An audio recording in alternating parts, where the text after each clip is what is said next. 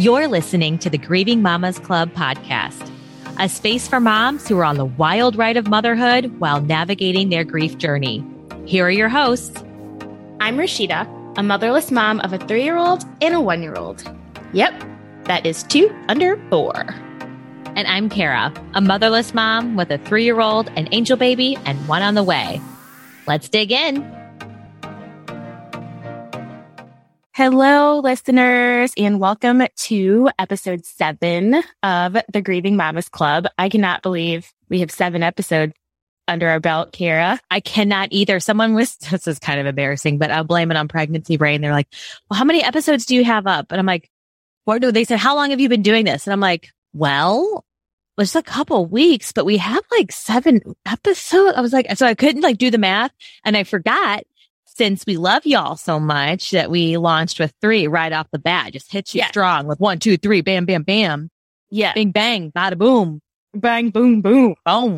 Yes. Yes, Okay. yes. So today we're going to talk about a, an area of grief I actually know very little about. So I will probably be peppering Cara with a bunch of questions here, but we are going to be talking about miscarriage. It is October, which is, I'm going to say it wrong, Cara. It's infant loss. What is it? Yeah, it's miscarriage and infant loss awareness month. Yeah.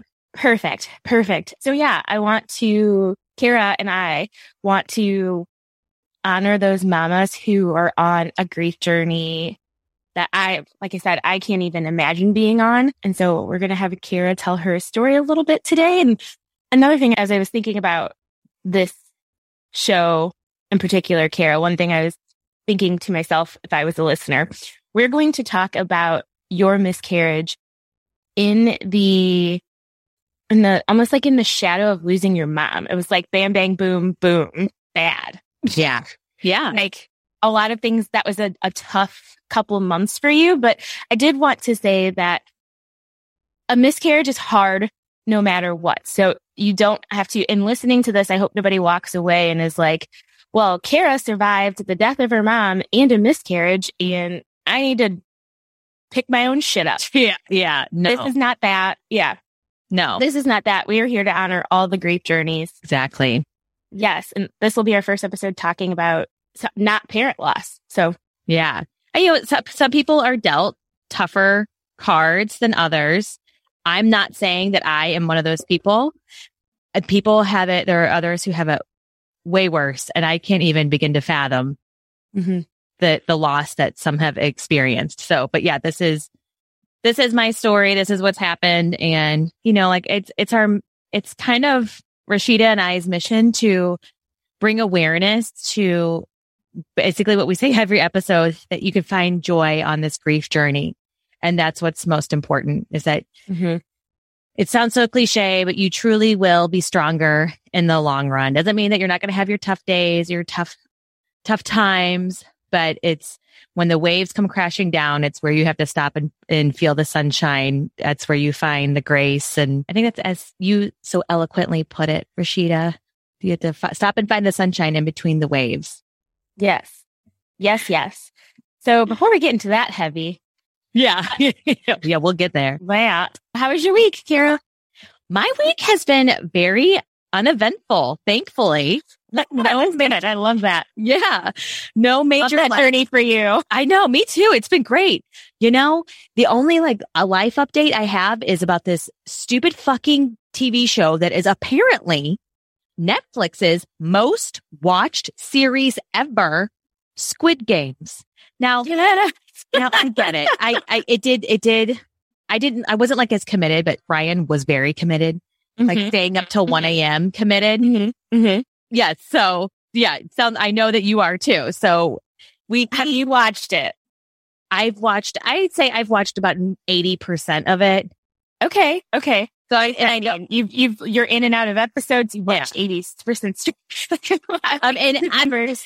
yeah, I'm in, yeah, I'm in and out a lot. And I also, I treasure mm-hmm. my sleep. So we're go, I was going to bed way too late for my pregnant body and she was rejecting my lack of sleep. So last night I was like, Brian, 11 o'clock rolls around. Actually, I said 10 o'clock. We turning it off. No, he still kept going, but I turned. I, can't turned make. over. I can never. a side note, total side note, tangent. Which hello, we do that. Yeah. When I was when I was pregnant with P, I swear Ben Deinhart lived an entirely like like a whole life after I went to bed. Like that's how early I was going to bed every night and how late he was going to bed every night. so like the the Oscars come out and all of these like documentaries and movies. This is like what 2020. Yeah Yeah. early 2020. So like in, in during the pandemic, but so like the Oscars come out, all these movies are like up for the awards and Ben's like, Oh yeah, that was a good one. Oh yeah, I did really like that one. I don't know about that one. And I'm like, the fuck? When did you watch all of these? He's like, you know, when you went to sleep at 730. You miss out on so much life, but you so Apparently, apparently, like, yeah, he, and he wasn't coming to bed until like 11. So like, he, that's like, that's, pri- you can get two whole documentaries in, in that time. That's so true, Rashida. Yeah. They, they But- do live a different life when Well, when they're not the the babes. Right. Yes. So, okay, Squid Game. I am in. I hate that I am in What episode are you on? three. Okay. So we're in the episode. Sorry, spoiler alert. Yeah. Uh, well, not even really a spoiler alert because it's only episode three, but like we're in the episode where they go back. Yeah. The people, yes, Bunch of dumb dumbs. I have so many. I know. I have a lot of. I wouldn't call them hot takes. I'd probably call them like like day old, kind of cold room temperature takes. Two things. Uh, so we're watching the version where it's the English dubbed over. Yes. Same. Only because, yes, only because I didn't want to read subtitles because it takes away, it makes me read the whole time and like I'm not seeing what's on the entire screen. Yep. So whoever they hired to do the English dubbing, those are like D-list actors, I think. you know, it's that's what when it when he first when Brian first turned it on, I was like, I absolutely cannot do this. It reminds me of like just bad a, a bad movie, and I was like, it, it Mhm. really kind of took away from like Like sure I- Sharknado vibes, like that. Yeah. totally. But but I got used to it. But the acting is so cheesy. It is so cheesy, cringy at times. Yeah. Oh yeah. But Oh yeah. But I just like I can't I don't I don't know I don't know why I'm so deep into it. Like I I need to know how it ends. I need to know like yeah, I'm into it. My other lukewarm take, I was talking about this with someone at a party. Well, I was having this conversation with somebody at a one year old's birthday party. Great place to talk about it's like a show. Everybody's no, no, no. After I said party, I was like, oh God, people are going to think I'm cool. No, no. It was one year old's birthday party because that's the only kind of parties I'm going to right now. So talking to, talking to a fellow parent and he's like, there's no way, or Ben says, if he was playing red light, green light, if that light. in that scenario, green light. if he was in that scenario, he wouldn't move. And I was like, so you're, you're meaning to tell me that if somebody's like, let's play red light, green light. And if you, if you don't move or if you break the rules, you'll be eliminated. And then someone moves and you start hearing gunshots, your natural inclination is going to be stand there. Well, and you have to move because you had to make it to the, you had to cross the line in like 10 minutes Right. or something. But he's saying like those first like 200 people that all died, like Ah. he was like, they're dumb because they should have just like followed the rules like it said. And I was like, so you mean to tell me that if you just walked outside our front door and gunshots fired, you would just stand? just, I just snotted laughed like I was like, absolutely not. I would duck. I would fucking run. I would fucking, yes.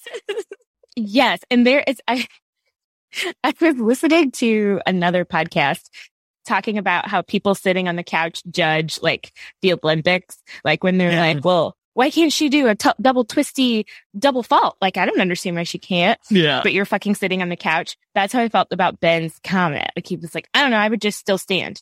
It's like, you know what? Well, also hindsight is always 2020 and it's a lot easier to be on the outside judging the shit out of someone in the, in TV. I mean, there's in the TV. I mean, there's a whole, it's a whole other, Yes. you know, Yes. I think it's like, that's so funny. I don't think so, white boy. You're But yeah, standing there like Yeah, a real G. so brave. Yeah. Bri- producer Brian asked what he asked me a good question today. He's like, "What was what was your favorite game?" So I I said that so far, I thought red light, green light. Mm. It was just savage, some savage ass shit going on right there. There was the cookie game stressed me out. The the candy where the, where the they were licking it. Yes, that stressed me out. Yeah, And that's as far as that's as far as I've gotten actually. So I don't even know what the next games are. Yeah. Well, I I do think that as the episodes go on, strangely, it does get better. There is like more of a more of a storyline and just gets stranger and str- like stranger. Some scenes are a little bit triggering. Were a little bit Mm. triggering for me. in Okay. Do you like have you seen what they do with the dead bodies yet? Yes. Okay.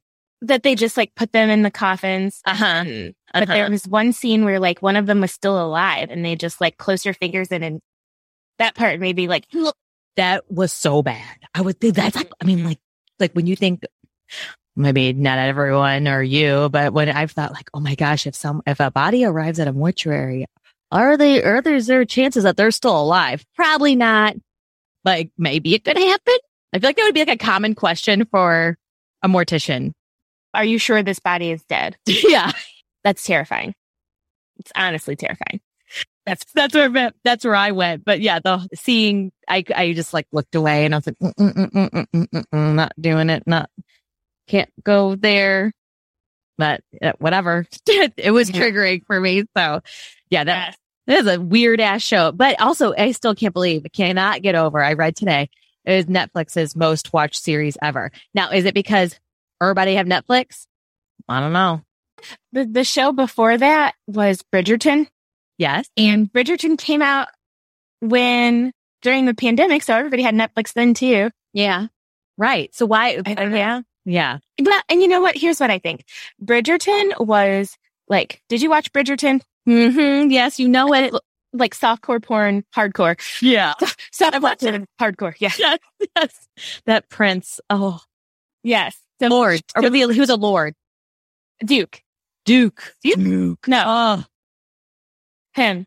But did we really need in the middle of that? Did we really need like the nine minute sex montage to like a violin version of Taylor Swift's? it was like they were trying to be that Romeo and Juliet vibe. Yes, I think that's what was playing in the background, Yeah. the violin version. And it's just them doing it everywhere and everywhere. Like, and, and I watched it, so I can't even, I'm not making fun of people that did. I was there sitting there drinking a wine, watching them get it on everywhere. But I do think that this is what they're doing. Yeah. Yeah. I think that Bridgerton only appeal, appealed to women Yeah. and Squid Game is appealing to both. So then just like math tells me that that would be At why. least doubled. You Yeah. know, the audience is double. But that's that's what math tells. me. That's true. I f yeah, but I, I feel like there's been other, well, whatever.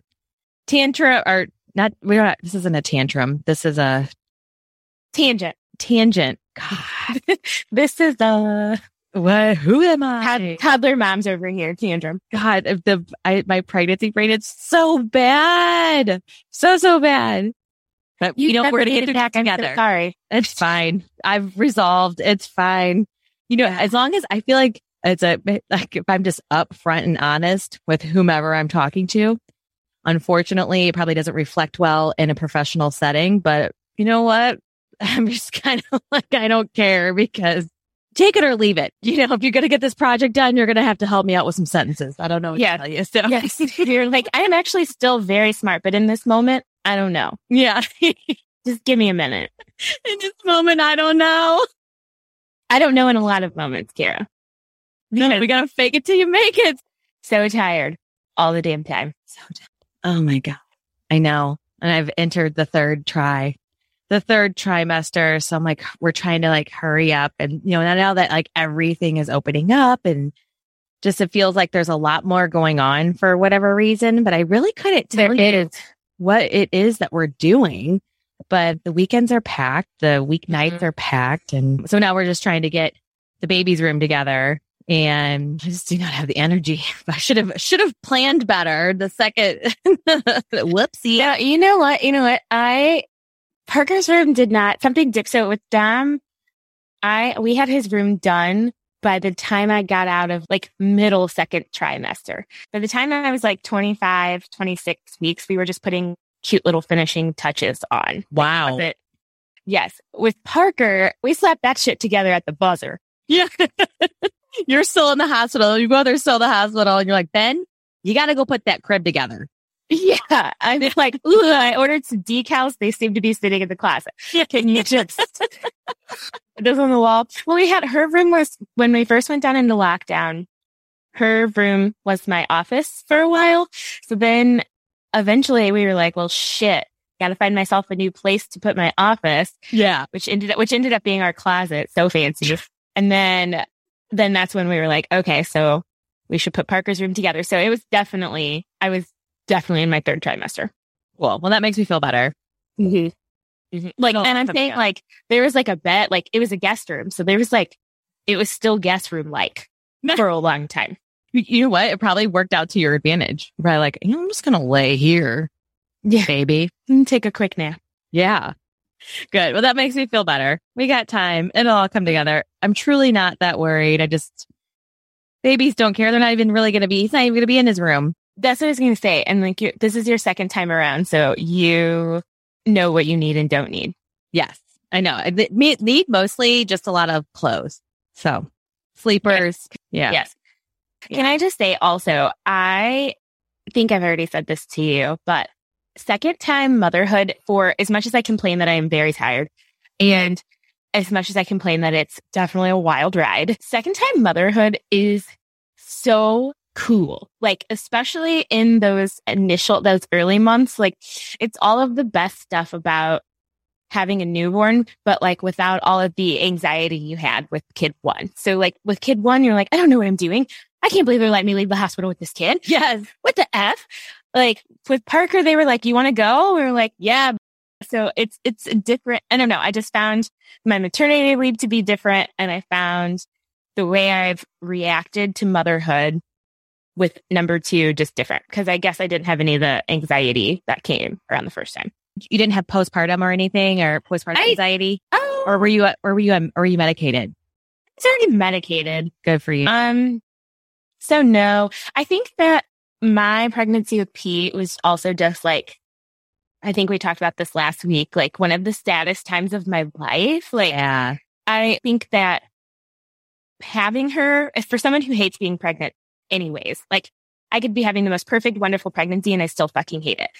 And so then you add in like the preterm labor and the pandemic and the working from home with the toddler and the blah, blah, blah, and the feeling like my uterus is going to fucking fall out at any minute. All of that. So then we like put it up against actually having Parker here. I was like elated. Like Sure. I went from like, should we call for help? She's not okay to like manic levels of just elation because I think, because I think I was just like, oh my God, I never have to do that again. Right. Like we never have to do that again. I am never going to be pregnant during a, a pandemic with a toddler working from home ever again in my life. And so I just think my maternity leave was different than it was with Dom because of that. And I don't know about you, but with, with Dom, because I was a person who was ambivalent about motherhood for a really long time, like that I could be, that I wanted kids, blah, blah, blah. Ben wanted kids. Okay. I was pregnant with Dom. I was ambivalent about motherhood then too. And I was like dead fucking set on not letting motherhood consume my entire identity. Like I was dead set, and I know we're going to do a podcast on grieving the loss of your pre-motherhood self, but I was dead set that like I was never going to be one of those people that is just a mom. Yeah. Right. That's understandable. Right. So I was- yeah. But I was like, watch me still do all of these other things. Proving to who? No one, because no one fucking cares for Sheeta. so no one cares. no one fucking cares. And so with a second kid, I get, I like, I don't have time to, to do, like some days I don't have time to do anything but be a mom to these two kids. Yeah. And so I've leaned into like, fuck it. Yeah, sometimes I'm just a mom. Yeah. And if that's not enough for you, I don't care. Right. Well, it's, it's letting go of that th- those social, I, Mhm. I'm not going to say this, right? Hold on.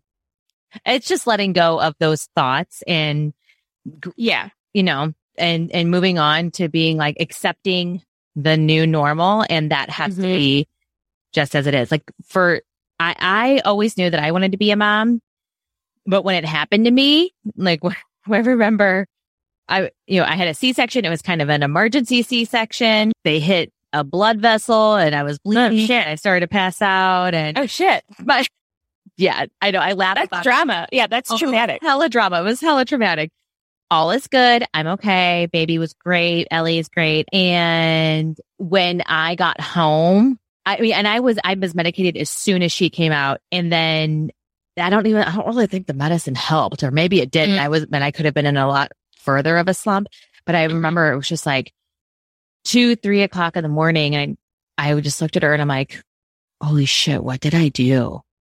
it was on me, you know, right. I Mhm. obviously made the decision together to have a baby, but it was just like, holy hell. This was, that was just a lot, but I can already tell with this pregnancy, I'm just trying to enjoy it, enjoy being pregnant because it's supposed to be the last one. It's our, it's my last pregnancy. I want to be, Supposed to be. I know I say that, but I know it, like as if you're just going to mysteriously fall pregnant with one more. Yeah. well, you know, I say that. Oh my God. I can't even say, I can't even believe the words are going to come out of my mouth, but I say that because of having gone through a miscarriage. I kind of have to have a little bit of that outlook with this one. It's like anything could happen at any time. Mm. And as you and I have Forever. Forever. that's true. Yeah. It's so true. Oh my God, Rashida, I can't even bear the thought. I know. And as you and I have both um, experienced it since starting the podcast, there's been several listeners, not only people reaching out with support, which has just been, oh my gosh, just outpour of support has been absolutely Mhm. phenomenal.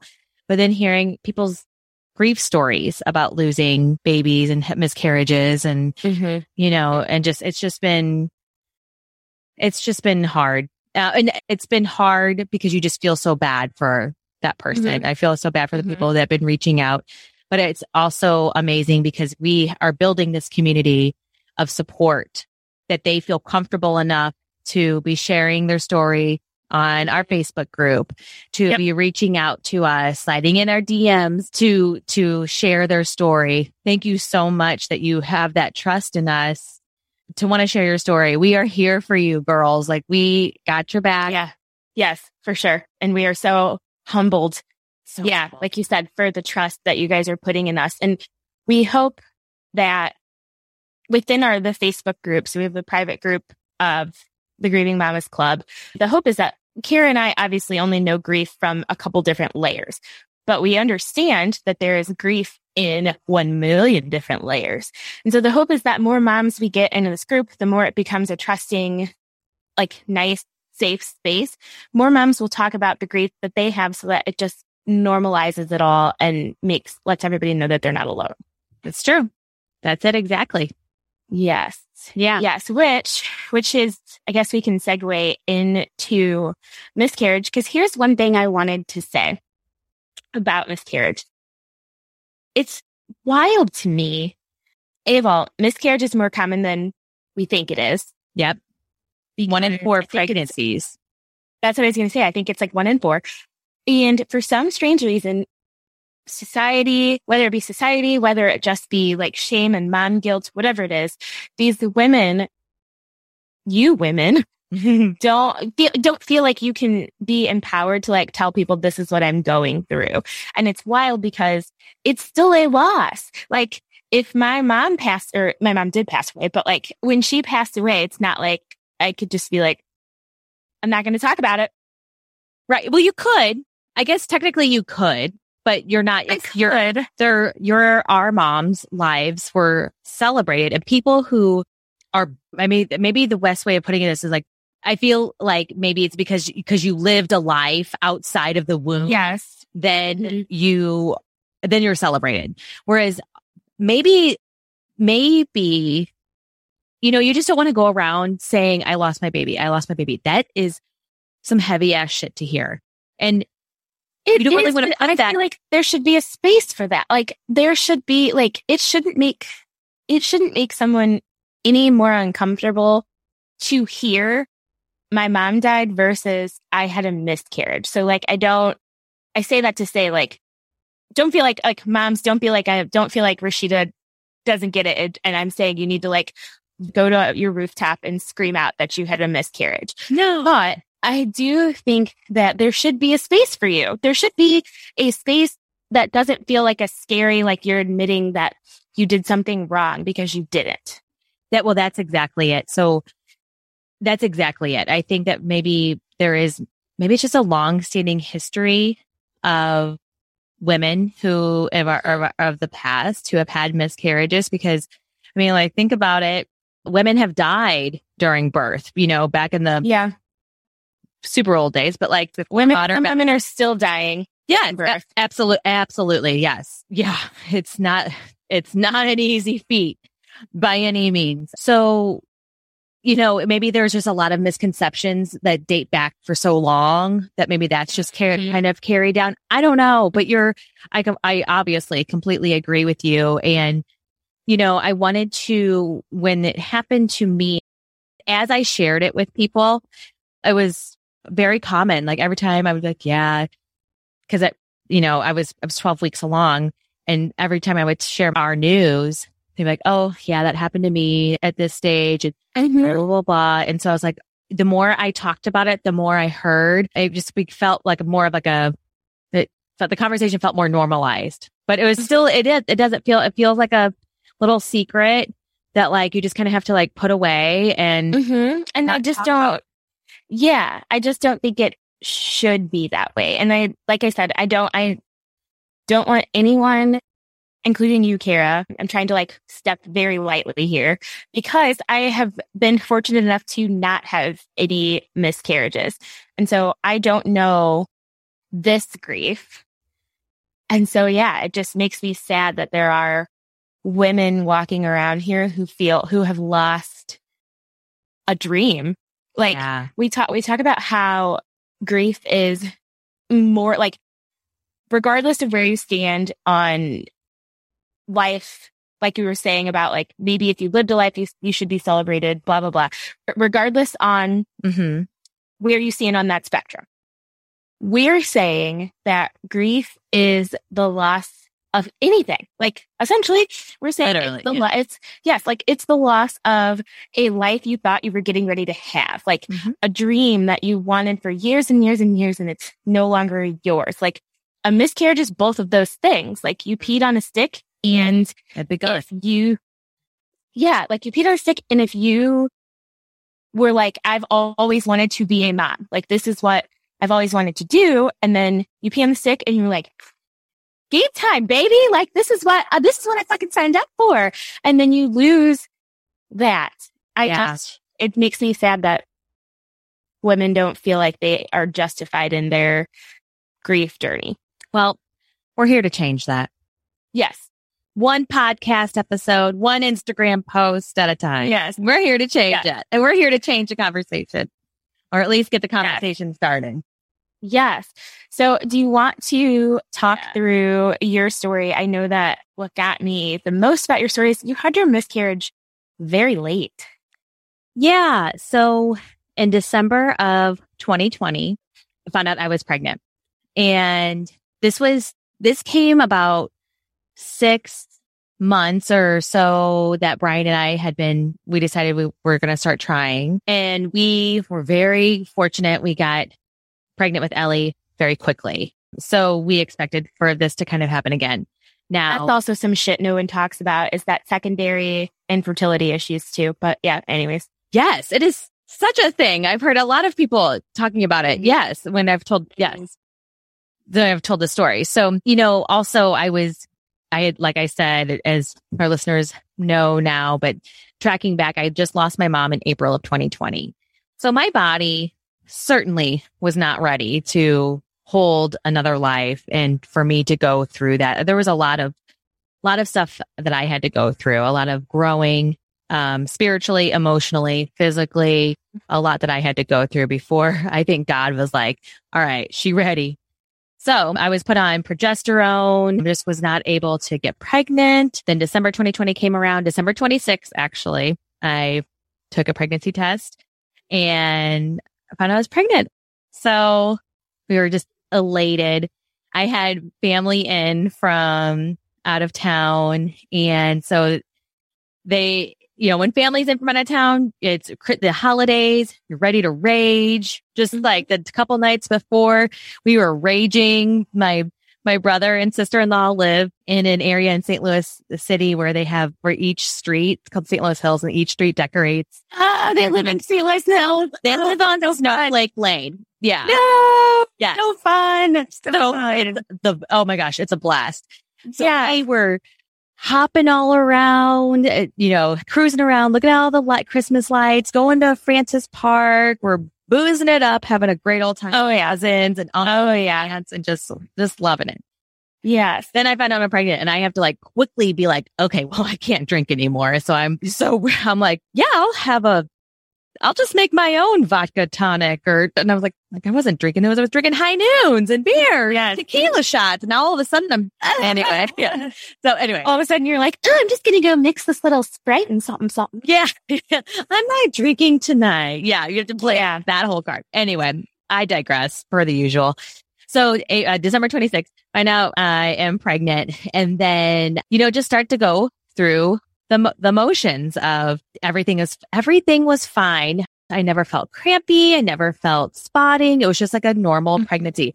I was, however, insanely nauseous. My doctor was like, take some Unisom, took Unisom. That was a godsend. Oh, yeah, girl. I know. I know about that. Unisom. It was- B6 combo. Your girl was take like popping it like candy. Yeah. Damn it. Yeah. No wonder why you're going to bed at 30. It knocks you on your ass. Yes. And I was taking it three times a day. I was barely making it through the day. What? I took it. I had, I had, I had to take it three times a day to, to not throw up. Oh my God, Rashida. Mm-hmm. But this is not about, this is not about me. Yeah. I know. I always get caught up in still. Okay. So anyway, I was, I was insanely sick, so excited. Wild. Like the, the thoughts be here. I'm like, wait a minute. It's not about me. But hold on. Let me say something else. it's wild that you were so sick because the thoughts are if you're that sick, like this is a healthy, viable pregnancy. So like that's, yeah. It, and it was, it, we went, uh, at like, well, I have like this little bag. Sounds so bad, but I just have like a little bag of like cards and, oh gosh, I opened it, uh, cards and stuff and like the baby's ultrasound and, oh, I opened it right before we started recording and I thought that going into this, I thought Oh, Cara. I thought I was going to be okay, but I don't know. I'm so sorry. I'm always okay. It doesn't help that I'm pregnant either, but it's just, I know. I know. It's, it's a lot of emotions. yeah. Right. Rightfully so. We had the viability scan at seven weeks Mm-hmm. and, you know, everything was fine. Strong heartbeat. Baby was doing great. There was no signs of anything. So sorry, I'm just kind of opening all this up. right And you don't here. have to. You don't have to, Cara. You don't have to bare your soul. I know, I know, but it's, I think it's helpful though too, because I just want everyone to know that you're not alone, you know? Yes. And this is like randomly a secret side of grief or something. Yeah. Yeah, it is. And, and then everything was fine. Went in for seven weeks, like I said, for viability. And then I went in for my 12 week appointment and I was like, Brian, you don't need to go. I lined out, like, just come to the ultrasound appointments. Those are the fun ones, you know? Of course, because you you're this is this your second time. So you're Yeah. like, yeah, yeah, yeah, yeah, yeah. So I show up to my 12 week appointment and I have my phone ready. I'm recording video and they are just doing like the little Doppler Mm-hmm. or on my tummy. And so, you know, I'm 12 weeks still. So it's, it's hard to find the heartbeat. And they tell you not to freak out right away. Yeah. E- exactly. She, and so I was, I was, I actually had the nurse practitioner, not my doctor, which I have complete faith in the nurse practitioners Same. yeah, not none, you know. So she was like, hmm, this is strange. I just can't. She's like, maybe your uterus is tilted, blah, blah, blah. She's like, let me just go get the roll-in ultrasound machine. The I was like, all right. Yeah. All right, cool. Well, I had just read earlier that day or the day before in my, you know, like what to expect apps. I have like eight different apps I'm, I read every day because they all say something a little bit different and fun. And they said that at this stage, although you can't feel baby, but they are active at, they are very active. And so they, she rolls in the Rolly ultras, the, the ultrasound machine and I see the baby and he, he or she is just so perfect. And it just looks like a mini, it just, it's fully formed baby. Mm-hmm. Head, arms, legs, fingers, toes, everything. I'm still recording. And, you know, she and I are talking and I'm like, Oh my gosh, that little sugar. Oh my goodness. And I said, Oh, aren't they, they can be moving right now at this point, right? And she's like, yeah, they typically are. There's something to that effect. And I was like, okay. And she's like, hmm, you know, I just am not able to find this heartbeat. I just can't find this heartbeat. And I was like, she's like, but don't worry. She's like, it's okay. And I'm like, I'm not worried. I'm not worried at all. It, everything is going to be okay. So I call my husband. Actually, I was texting him. so horrible, but I had so much faith that everything was going to be okay. Mm-hmm. I text my husband. I'm like, they, they can't find a heartbeat, but everything's okay. Everything's okay. I'm just going to go into the, the ultrasound technician's room and they're just going to do a deeper, I guess, a, a, a, you know, like the deeper ultrasound. Use a better they machine. do the like, yeah, yeah, yeah wand, Wanda. so he immediately calls me and is like, "What are you talking about?" And the nurse takes the phone and she's like, "Everything's okay. Brian, everything's okay. We're just, we just are having a little trouble seeing the heartbeat. So he is up there in about 2.5 seconds and we live mm-hmm. about 20 minutes away from the hospital. He was there in no time flat. Uh, sorry. In the meantime of him coming to the hospital, I am getting put into the ultrasound room. Mm-hmm. And that is where they're searching, searching, searching again. I'm still recording on my phone. I'm still have the video up because I want to show. I'm like, this is the second time. This is the last time. I want to. This would be so cool. I wish I would have thought of to do this sooner. For sure, Ellie and I was doing. I did the same thing. you did. I have the record. I was recording. Yeah, that's why I keep being like every time you're like I'm recording my face drops because I, I was doing the same thing. I recorded every single weirdo appointment with P because I was like this could be my last time, and for some reason I didn't do that with them. Yeah, right. And I missed like after he was born, I missed like hearing his heartbeat on the inside. So yeah, nope, I get that. Yeah, you, but like you weren't thinking of it maybe you know mm-hmm. the first time around. So I'm laying there and recording, and they just say there's no heartbeat, and I go, "What?" And she said, "I'm so sorry. There's no heartbeat." And I was like, "What do you?" I go, "No, no, no, no, no, no, no, no, no, no, no, no. There's uh, no, absolutely not." We just saw the heartbeat. Everything was fine. Baby was strong. It was like tracking at like, I don't know. It was, well, it was all like 145 or 150. So we're like, oh my gosh, it's a girl. You know, we had no idea at that stage. It's just so early, but we, they just kept, they just kept reiterating, I'm so sorry. I'm so sorry. There's no heartbeat. There's no heartbeat. And I was like, no, no, no, no, no, no, no, no, no, no, no. This can't be. This can't be. Mm-hmm. She was like, and like the the ultrasound just kept going, like going on like a level deeper and a level deeper on the ultrasound machine. She's like, "See, this is this," and like, explaining everything to me. And I was like, just in such a state of shock and denial that that was actually happening to me. And I had said to them, I go, "Oh my gosh, this can't be because I I just lost my mom." And the nurse goes, today? And I was like, no, not today. This, this, this year. But like for me, it was about 10 months behind of the, coming up on uh, nine, 10 months of coming up on the anniversary of my mom. So in the same year. And I was just like, I just lost my mom. Now I've lost a child. What the f- actual fuck? What the actual fuck?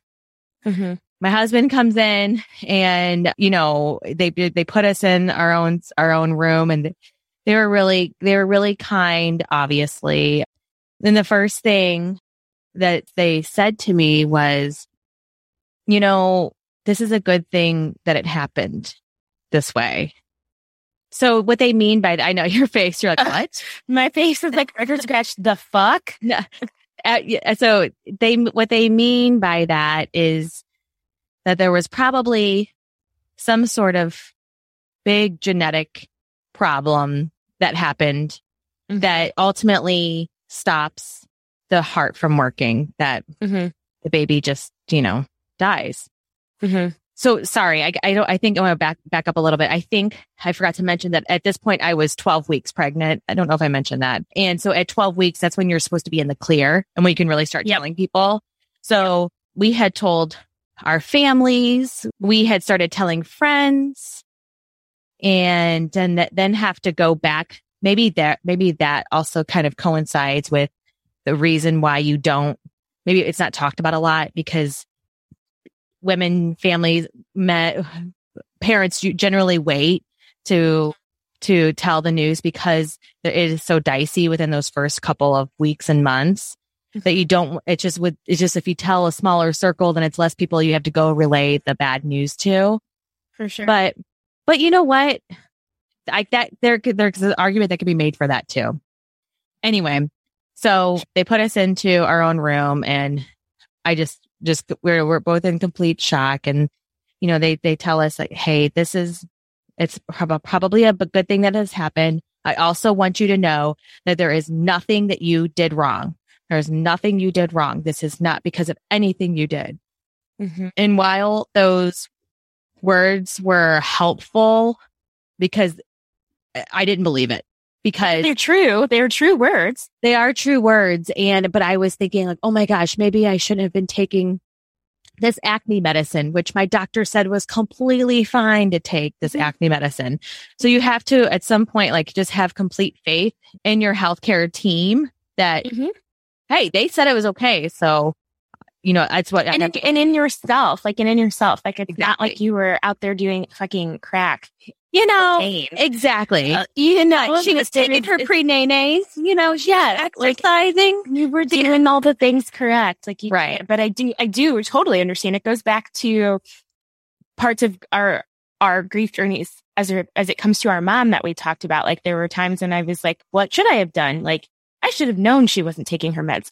yeah. Why was I supposed to know that? Like, why were you, like, you were doing all the things that you felt were right at the time. Yeah. Are still right. I said that, that sounds like, like, you didn't know. No, you were like, I, I think what you're trying to say is that you were thinking all the things that you, like, you were doing everything that you knew how to do was, which was just, Correct. just be pregnant, Correct. take your Correct. prenatals, eat healthy, exercise if you want, Yes. if you can. Yes. You know what? Yes. Just don't, just don't do crack.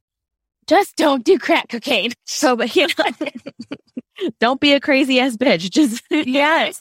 just be fucking pregnant. And we're just being fucking pregnant. So Yes. Yes. It No. was not your fault, but I can see why you were like, immediately you're thinking like all and that's the first thing that comes to your head like anyone can tell you it's not your fault it's not your fault and the only thing you're going to think about and it was a hard thing for me to get over like this was my fault because it happened to me and you feel responsible for this life Mhm.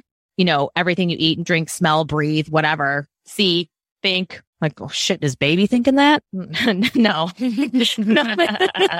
no, they're all mine. But so it, it's so regardless that still happened. It's just a it's a very as grief is just a very complex set of emotions that was something that I had again never experienced. I don't know that it would make it any easier if you were had to experience a miscarriage again or the loss of a if you had two moms if if you experience you know whatever you know what I'm saying right. No, no, I don't think my mother, my mother-in-law, I, when I told her we were, yeah um, recording this episode, this topic today, she was like, yeah, I had two. I had two. And I, really She did and had, and I don't know at what point they were. I, I know that one was before Ben's brother, Ben's Uh-huh. oldest brother, and I don't know when the second one is. So at this point, I mean, my mother-in-law, amazing woman that she is, friend of the show. She listens to every episode. oh so she, so she's had two mis- Glamma. She's, Glamma, yes, two miscarriages, and she's lost a, a son, like Ben's older brother, when he was sixteen. Oh my gosh. Yeah. So I think I think that they're each miscarriage is different. I don't think that just because you've had one that you're supposed to be like over it. Certainly. time, No, you know? certainly not. No. So the doctor gave me a choice. He said, because I had not had any cramping or bleeding or anything like that, they were also able to determine that the baby had just uh, passed away like So your body had days, to hours, like he or she was right on track to where measuring to where. So the baby had just passed away. They could tell.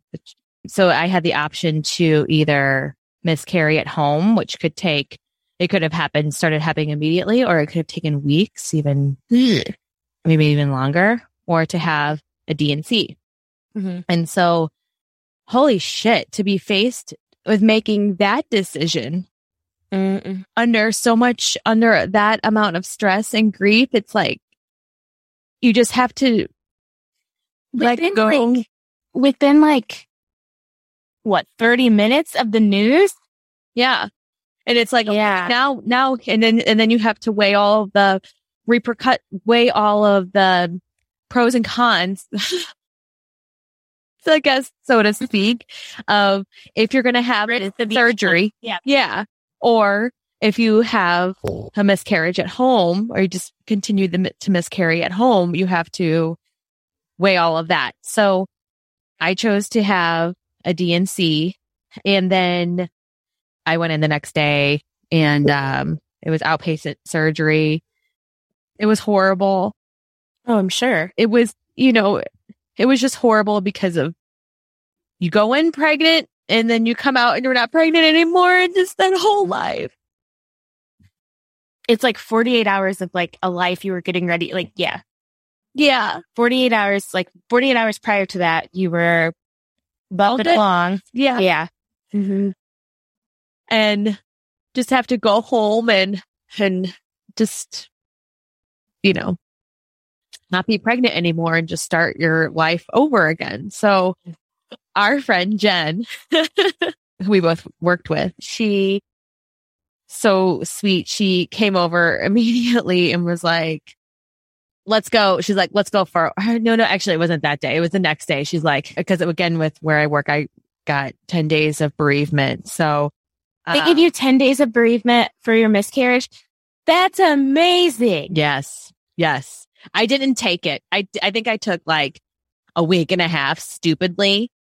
that's so amazing i love So- that so effing much I was, I was absolutely flabbergasted to, to take that to another level with work. They not only did, you know, I, you know, I have Brian as a wonderful support system. My family is a Mhm. wonderful support system, reaching out, sending, like trying to drop off dinners immediately. My 86, sure. my 86 year old grandma is like, I'm bringing you dinner. She's like, just don't even, I just whatever. I'm like, grandma, no, you're, it's all good.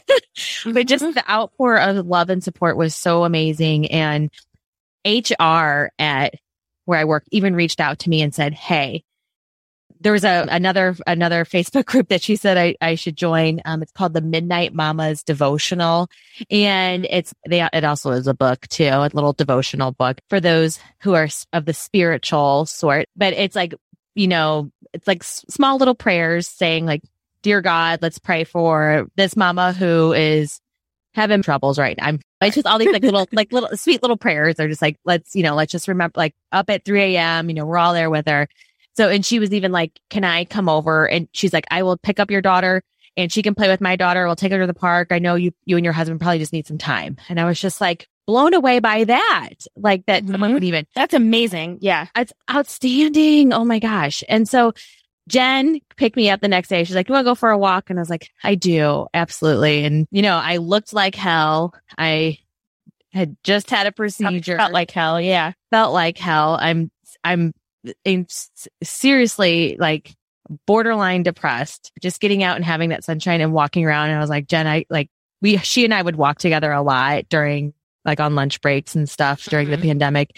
And, um, and I was like, girl, I can't even walk fast. Like, we're just going to like take it nice and slow. She's like, mm don't worry about it. And so she skirts up to the house. I'm dressed like a wild weirdo and I have like tie dye pants on and a leopard pr- shirt. And I was like, I dare someone to fuck with me. Derek. so, and I get, look at me, bitch. You're like looking for a reason to fight. You're like, I'll fucking take you out. you don't know what I've been through. Yes. I get in her car and she hands me a little necklace from Kendra Scott and it's a, it's a blue sapphire, like little pendant. Mhm. And because that's when the baby, the baby's due date was Labor Day of 2021. So this past, yep. hmm Yeah. So I just was like, oh my gosh, Jen. I just, I, I still wear the, ne- I obviously still wear the necklace. It means so much to me. And it's like a kind of like a little hidden, I guess not so hidden anymore, but you know, like a little piece that not everyone, it doesn't say Cara or Ellie or, you know, B Baldwin, you know, Mhm. oh, it's just a little hidden piece of this is my baby, our baby. We still think of you all the time and just kind of, you know, wear that in memory. It was just very special. So then about a week later, I had a follow up appointment with, with my doctor Mhm. and he said, you know, how are you doing? Checking in. And by that time, you know, it just, you're just, the new reality starts to set in, of course. And he's like, do you want us, do you want to have another child? And it was like, absolutely, immediately. I mean, like without a doubt, because Mhm. now that's, that's something that you've been yearning for for so long had been taken away from you. You, there's nothing you won't do to have that back. Mhm. So he's like, no problem. Wait six weeks. You'll be back here. He's like, but just in case, we'll put a, you know a date on the calendar for June. He's like, I have no doubts in my mind that that you'll be pregnant again. That you'll be in before then. Sure as shit, he was right. I was. I st- I uh, found out I was pregnant again, and it's just been. And that's it's kind of been a, a little bit scary because I've had some Sure. some bleeding and I had something called like a sub, oh, some kind of hemorrhage going on inside my body that had nothing to do Mhm. with, it did had, had nothing to do with the D&C. It's just something that my body just, just started to start doing. But baby was healthy. Baby is healthy and everything else has been pretty much smooth sailing ever since then. Knock on wood. Oh my gosh. But yeah, there's not, I wouldn't say there's a, not a day it goes by, but baby is thought about all of the time. For sure. I took some, so I took some flowers that we received and, you know, just kind of held on to those and made like a little, little kind of like keepsake, just so something to hold on to. As in like, ba- so babies always will always be with us. I mean, all of that to say that, you know, opening up this package, this bag that has like cards and the ultra baby's ultrasound and Mhm. there was cards of congratulations, you know, you're pregnant. We're so excited for the new baby. Then there's cards of we're so sorry for your loss. Having all of that opening up and seeing it again, it's kind of been tucked away that it was like it was just a rush of emotion. But I am so thankful that I'm pregnant again and that baby, this baby is doing good. It is strange though, as time goes on, when I have to go in or talk about to, like for any kind of medical thing, I have to go in and say, yeah, this is They my, ask you about that. Yep. Mhm. they'll say that what number of pregnancy is this for you? Mhm. And that's something I never had to think about because you're pregnant, you have a child, you're pregnant, you have a child, you're pregnant and like you have a, your child is there, Yep. you know, to show As for proof, it. as proof. Yes. Yes. Yeah. yes. As proof. yeah, exactly. As proof that you were once pregnant. You did, you once had sex. Yeah. Right. So like that's always like a fuck, you know, mm-hmm. we have to like, say that like the, this is my third pregnancy and then mm-hmm. they, you know, they see the, the medical history and stuff. They have to kind of relive it a little bit, but And I'm sure this pregnancy has been like a weirdo, like plate of emotions for you though. So like I remember when we first started recording, you like the first half of this baby's pregnancy, you still should have been pregnant with Yep. baby number two. And so has that presented any just like weird feelings for you yeah, when or just difficult to even name feelings? Yeah, the both weird and difficult For sure, because, and still to this day it does, because when September 6th, which was supposed to be the baby's due date, baby number two's due date, when that came around, that kind of hit really hard. And it was like, oh shit, like Mhm. I should be having a child right now, but I'm pregnant with another child. So I don't want anyone to think that like I'm not grateful for that by any means, Mhm. but it was just kind of hard to, it was, it was just kind of hard for that realization. Even as I was getting ready for tonight's recording, I was thinking to myself, holy shit, right now I would have like a, a one month old, you know? So I, I think about that. I think about that all the time Mhm. how what what life would I be having right now or For sure. you know For sure. And it's hard to like, hopefully, I, I don't want you to go too far down that, like, the what life would I be living? Because you are going to have this amazing, beautiful exactly baby boy bouncing into your life and this is mm-hmm. getting ready to be a like, you should be grateful. You know, I hate that shit. yeah no I know this isn't going to be that, but also like you are getting ready to bring this like a wonderful, amazing little baby love boy in mm-hmm. into your life. Yes. And he doesn't know the pain that came before him. No he doesn't. No he doesn't. And someday both he and Ellie will know. Ellie doesn't you know what actually sucked that I completely breezed over?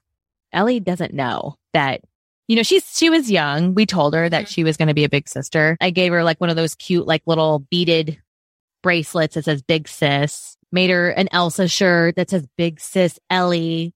She loved it because she knows she loved that shit. So we told her that she was going to be a big sister, but we never told her.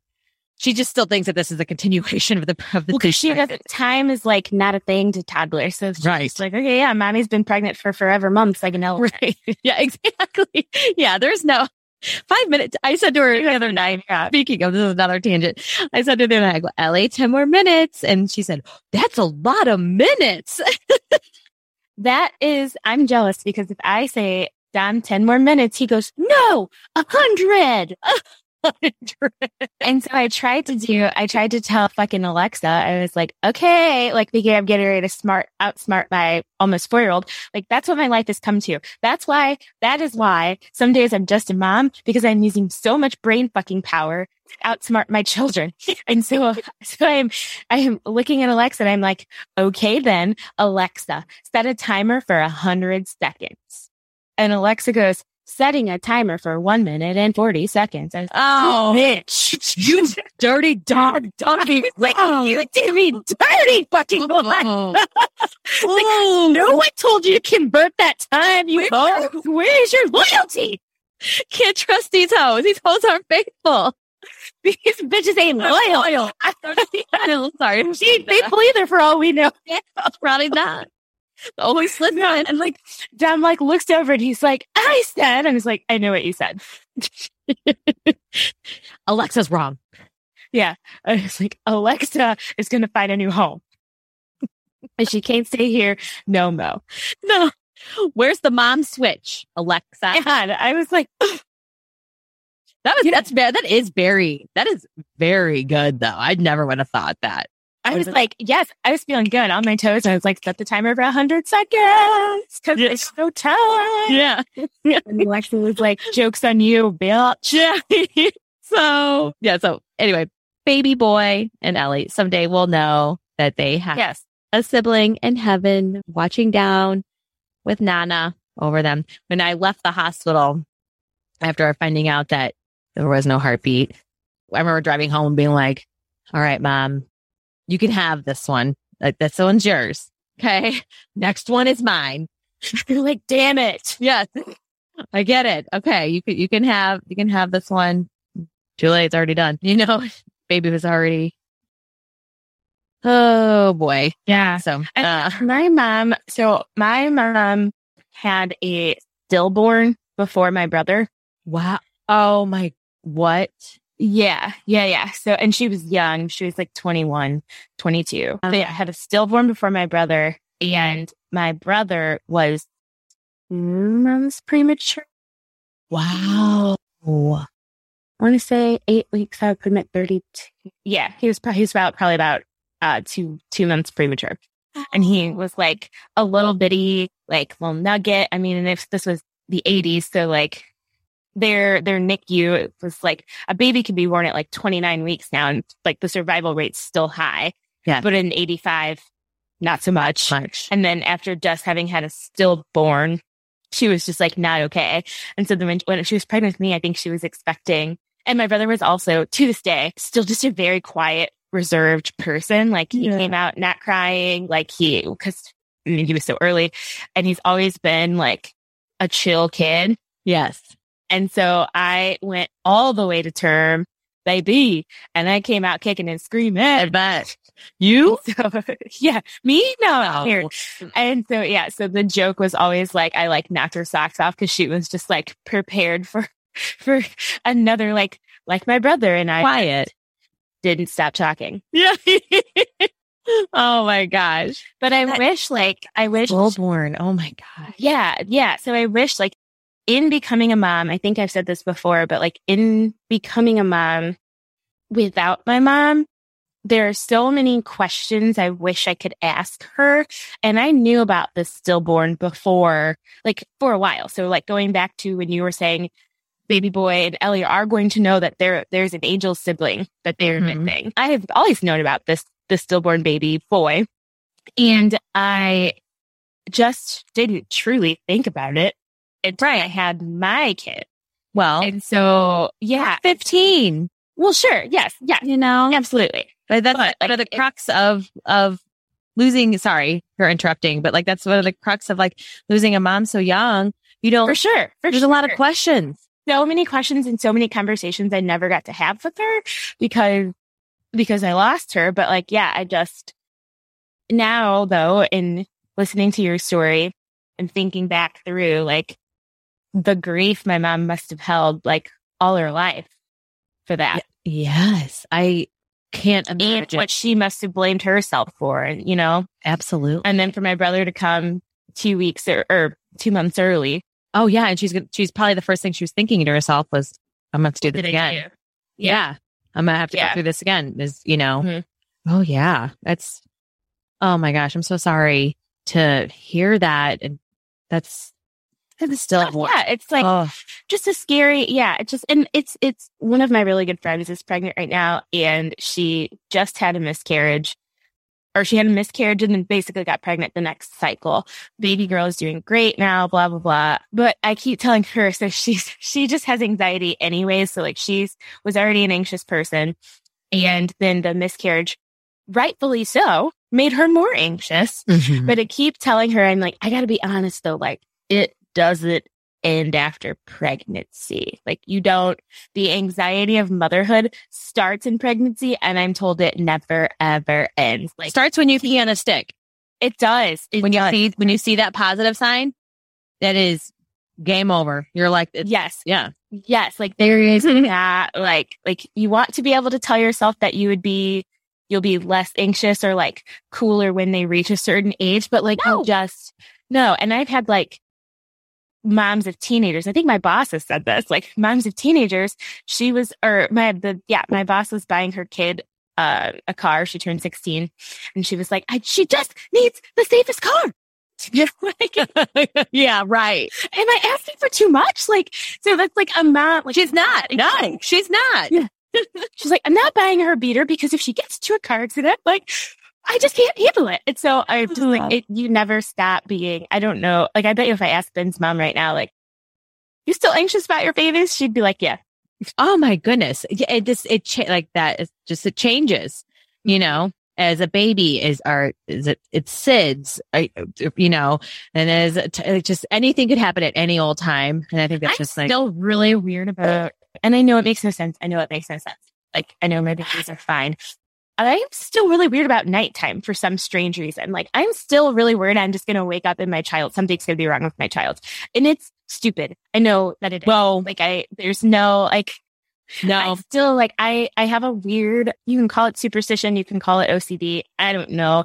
Like I need to see them with my eyes before I go to bed. yeah. And then I still sleep with the monitor even though their rooms are right next to us. Like it's so weird. I don't I don't know. It it makes no sense and I realize No. I'm so fucking tired because I'm always like Like your brain never really shuts off at night. Yes. Right. No, I just, I, Rashida, I am ashamed. I guess like you just feel ashamed to admit the same thing that I feel the same way about Ellie. I don't sleep with a monitor in my room anymore, in our room anymore, but there are times where I'm like, why? Like in the morning, if I wake up, generally I wake up before her and I'm like, oh, Oh, that must be nice. that, you like, what would you say? when you're like, generally I wake up before her. I'm like, what? Tell me more. I know. Not in this house. I know. not not on the weekends, but definitely during during the week. Yeah, I have to. Yeah. So anyway, I, if I don't hear her, there's definitely I'm the same way, Rashida. I don't. It, it never goes away. There's definitely those thoughts that creep into my mind, and I have to shut them the fuck down because you can't live life like that. That's what I told, and that's what I told my friend. Like, I was like, it's, you have to work, like, the coping mechanism of moms is, is insane. Like, the, the amount of, like, cause I was like, if I, basically what you just said, if I sit in it and I let myself think of all the possible things that could happen to my children, we would never leave the house. no. Mm-mm. We would We never wouldn't. leave the house. Like I would just be, and I don't, I don't know about you, but this is one like, here, follow my train of thought for two seconds. Mm-hmm. we would never leave the house, which led me to, because you can't even fucking trust people to not shoot up schools, yeah. which led me to, yes, which led me to Sandy Hook, which leads me to when Sandy Hook happened, I would, didn't have kids. Like I was I just out of college, I believe. And looking back on it as a mom, I can't like, so every once in a while, my brain goes there for some random reason and I have to shut it down. Like I have to, like it will cause me to get in the fetal position to think that something like that could happen to my kids. Like those were babies. Those were six year olds. Oh, Like I used that example to my friend to be like, I could sit, I could literally sit in a corner and think about that all day long right. if I let myself. Right. But, but so, so the way, yeah, it- you can, you could, you could just like whittle myself into like anxious, like, yeah, Right. And then, wh- and then what are you, can't do that. no, then, then what kind of life, what quality of life are you giving P and Dom? Mm-hmm. That they know, don't know, that they don't know life outside of these four walls, outside of mm-hmm. this front yard, backyard. Yeah. That's the extreme. And that's where you kind of can, where you go. right, right. Yeah. So, like all of us moms are like walking around, like expected to like do jobs. Work. be, No. and be fucking people when we're just holding on to all this anxiety about our kids. And I'm just trying to keep my leggings up, you know? Yes. Hold on. Je- Jesus. Sweet Jesus is right. Rashida, do you think that we, I think it's just like people who think like us because I think, I think we both have, like we, oh, I know we both have anxiety. And, Yes. um, and yes. we both, If we you, did, both if you didn't catch that from everything Karen and I just said, we both are anxiety sufferers. hella. I'm currently unmedicated. So please, please pray for us. Pray for, pray for Brian. Poor thing. But do you think that other people who don't suffer from anxiety or whatever, whatever we have, like think these things, or is it just like just Yes. us? You do. Yes. No, because I think that if you weren't an anxious person before, even if you were like, eh, well, I think a lot of people have anxiety and don't know totally that that's what it is, or they feel embarrassed to say that's what it is. And so they're like, I just get really stressed or something stupid like that. I, I just think that motherhood like ignites, it ignites anxiety.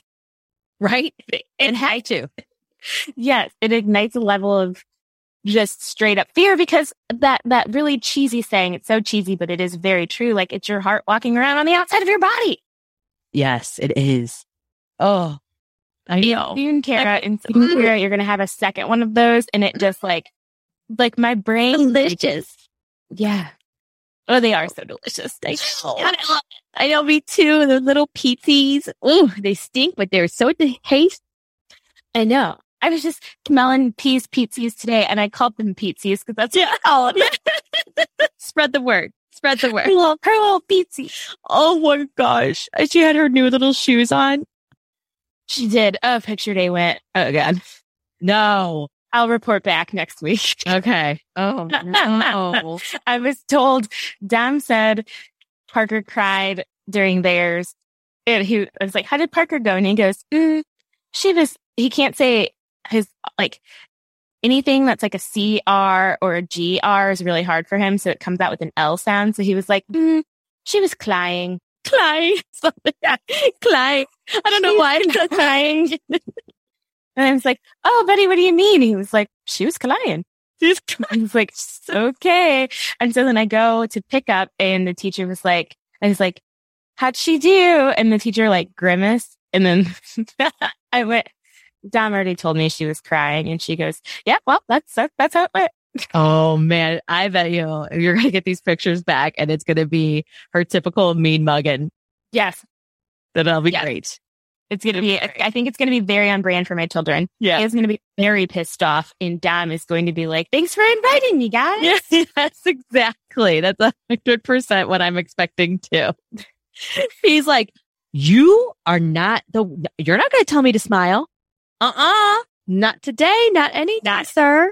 Not interested. That's what's going to blow your mind, Cara, is how freaking different the kids are. I can't imagine. Same environments and, and I guess, and maybe not same environment all the way, considering I'm a different mom. Like I'm a more chill. I'm a more, you know, like less rigid, less like the book says this kind of. And so maybe that has caused P to just be like, but Yeah. Whatever. yeah, I don't know. Or it was, But or it was the Lizzo concert that you went to it might have been the lizard. when you were, when you were first pregnant.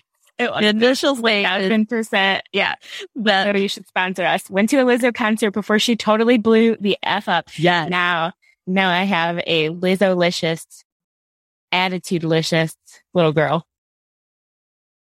Well, Well, what do you think, Cara? I think we've touched on all subject of my story and miscarriages. And if there is anyone that wants to share their story, please, like Mm-hmm. as we said in the beginning, feel free to, we are always here to listen. We have our Facebook group, the Grieving Mamas Club. Search for it and share your story. There's a small group of badass mamas. I know we are. I know.